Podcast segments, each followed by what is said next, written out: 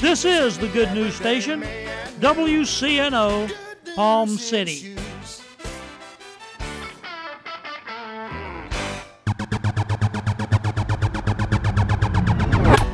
Hi, this is Pastor Wallace Ramming, inviting you to join me every Friday at 1 p.m., beginning on December 7th, for my new program, Words to Observe and Obey, the radio ministry of New Mount Zion Missionary Baptist Church, right here on 89.9 FM, WCNO.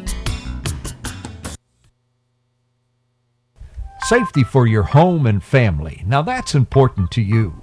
And Gator Security, with its five year warranty, can help with security, video surveillance, and access control.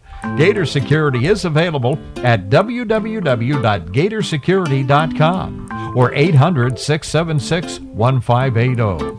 Gator Security, with its five year warranty, is a proud corporate sponsor of WCNO. GatorSecurity.com.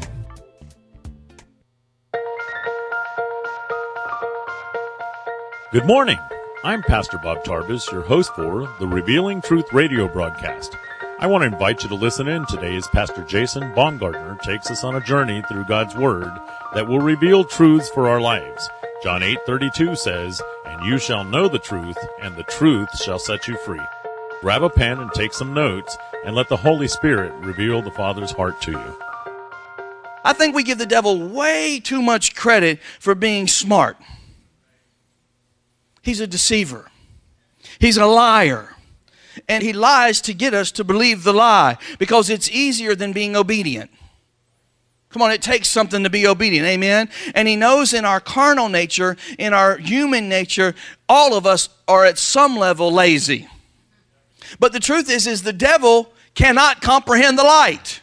He don't understand it. He don't get it. He ain't got a clue. He ain't smart enough to comprehend the light. Amen. He can't comprehend how awesome God is. He can't comprehend how awesome and powerful the Spirit of God is. He can't comprehend how smart God is. He can't comprehend it.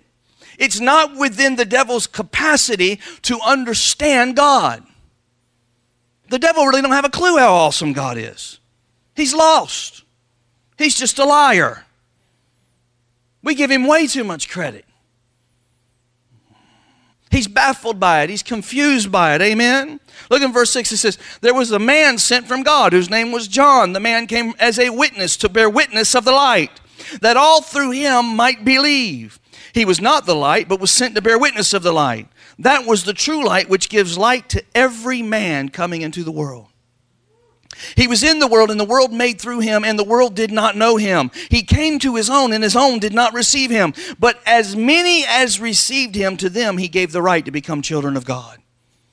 To those who believe in his name, who were born not of blood, nor of the will of the flesh, nor of the will of man, but of God. Listen, that right there ought to just clue you into the fact that you ain't a mistake. And that word became flesh and dwelt among us. And we beheld his glory. The glory as the only begotten of the Father, full of grace and truth. Isn't that amazing? He just put on flesh so we could comprehend him, so we could get him, so we could understand what he had to say to us.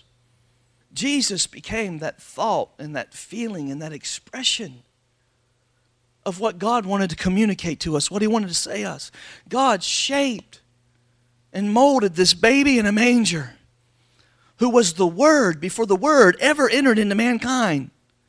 But He was the very thought and He was the very heart of God. That's who He was. That's who He is. And that's who He'll always be. Are you hearing me today?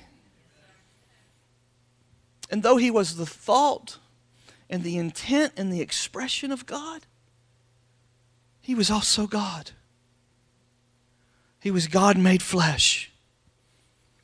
And in order to express God to us in a way that we could receive his heart and his thoughts, God became flesh. You know, I could think about this for a year and still not come up with everything that was in the intent of God's heart and how awesome that is. But if you can let that just sink into you for a moment and really begin to understand that God expressed himself to us by becoming one of us. There's nothing in the history of the world that even comes close to that. It's amazing to me. So he became the Word made flesh for us. In other words, God looked at creation and said, I want to say something to them. I got something I got to say, but they're not on a level where they can comprehend what I need to say. They're not in a place where they can receive who I am and they can't understand. As a matter of fact, I need to say it in such a way that they can understand it. I got to communicate to my creation in a way that they can receive it. And I got something important to tell them. So that's really why the word came to us the way that it came to us. That's really why Jesus was born in a manger. And you know, I was telling somebody this morning, I said, I learn something new every year. I just learned this this year. That the pasture lands between Bethlehem and Jerusalem were reserved for raising sheep that were only born for temple sacrifice.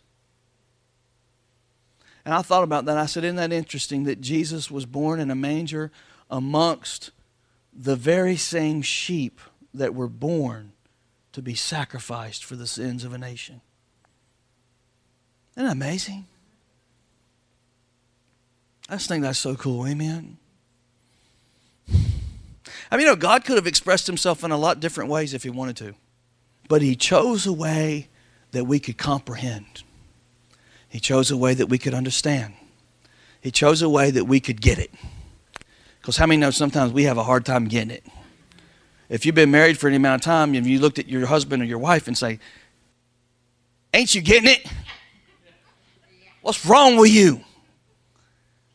How many know God picked this way because He knew that we would get it? Because we don't always get it, do we? Especially if it's a good joke and you ain't got a sense of humor. You ain't going to get it. I love telling a funny joke, and there's always somebody in the crowd that's going like this. Huh? He chose that way because we would understand it. He also chose that way because he wanted to say this I cannot have your sin in my presence. Because my presence will kill you. It'll kill the sin in you, and if it kills the sin in you, it'll kill you. I love you, but I cannot have your sin in my presence. And that sin has got to be taken care of in order for you to be able to come home to me. In order for you to be able to come, like I said last week, sit at the table. So his thought and his emotion and his heart was I love my children. I want them back in my presence. I want them with me. I want to spend eternity with them and I want to enjoy fellowship with them. I want to be with them. But because of this sin barrier, I can't do it. Therefore, I have, I have something that I need to say to them. And I want to say to them is this I've made a way where there seems to be no way.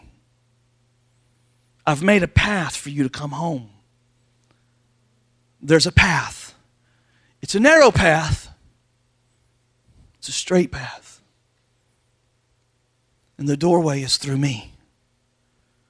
Matter of fact, Jesus said it about himself. He said, I am the way and the truth and the life, and nobody's going to go to the Father except through me. But nevertheless, God made a way. Touch somebody and said, He made a way.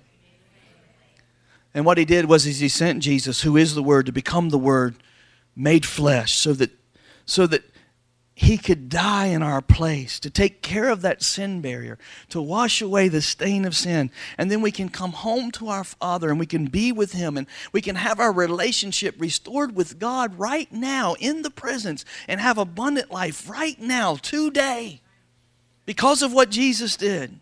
How many of you understand this morning? All of this that I'm telling you, it's the heart of God. This is the heart of God. It's the thought of God. It's the emotion of God. It's the feelings of God. And it's being revealed through the Word in a way to us that, that we could receive it, that we could understand it, that we could comprehend it, that it relates to us. Listen, if you're here this morning and, and you've had that moment where you know you needed to have Jesus Christ in your life, and you've had this awareness that, man, I need him. Then can I just tell you, God made a way for you. He made a way for you. I mean, you came to church, you sat in the seat, you heard the word, and you knew it was time to come home. That's me. It's time for me to come home. And God's sitting there, and if you're anything like me, saying, Jason, I got something to say to you, man. I got something to say to you. I mean, you understand that's the place of surrender for most of us. When we realize that God really has something to say to us, it's a place when we realize that our Creator has been communicating something to us, and He's, he's always been communicating something to us. It's when He says, You have a Father, you're loved, you've always been loved, you don't have to earn my love. I'm giving it to you. There's nothing you can do to get it anyway. I've always loved you. I mean, that's what the Father is saying to us right now. And He's saying, if you'll let me, I'll be your Father and you can be my son or my daughter. If you'll let me. If you'll let me love you, I'll love you. Come on, look at your neighbor and say, God's got something He wants to say to you this morning. How many know you can hear him if you'll listen? Hmm? Listen, listen, listen. God is always speaking. He's always speaking. God is never not speaking. Paul said this many times. He said, kaleo. It means the called out or the called. Everybody say that, kaleo. He uses this word over 40 times in the New Testament. In Romans um, chapter 1, verse 1, and 1 Corinthians chapter 1, verse 1, it's used twice to refer to the specific call on Paul's life. But as, as Paul being the specific called out one. But the other 40 times that he uses it in the New Testament, it's a word that he uses to tell all of us that God is constantly calling us. Hello, are you there? I love you. I'm calling you. Can you hear me? Not called, not will call, but God is calling. He's always calling. That word kaleo is where we get the word exhort from. It's where it, it, it, means to be summoned or it means to be called by God. God's summoning us. And just think about that. The creator of the universe is calling you. There's other words in the Bible like paraclete, a word used for the Holy Spirit when called alongside to give aid to us, to run to our aid when we need Him. Isn't that awesome? Another word we use in the Greek is ekklesia. Somebody say ekklesia. It's where we get the word church from, where we come together in fellowship. It means all of us together in this room. We are the called out ones, we are the called ones. Isn't that great? You're in good company this morning. You're part of the called ones. Smile at somebody and say, I'm a called one. I've been called by God. He's not calling me on my iPhone. Huh? He's just calling me. In other words, we have come to the conclusion that, that God has something that He wants to say to us.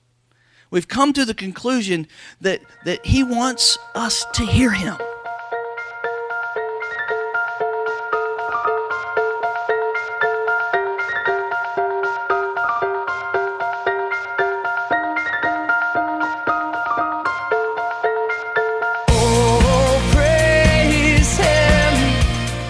Thank you for joining us today for the Revealing Truth with Pastor Jason Baumgartner. We hope you will tune in again each day, Monday through Friday, right here on WCNO 89.9 FM. To obtain your copy of this week's message, please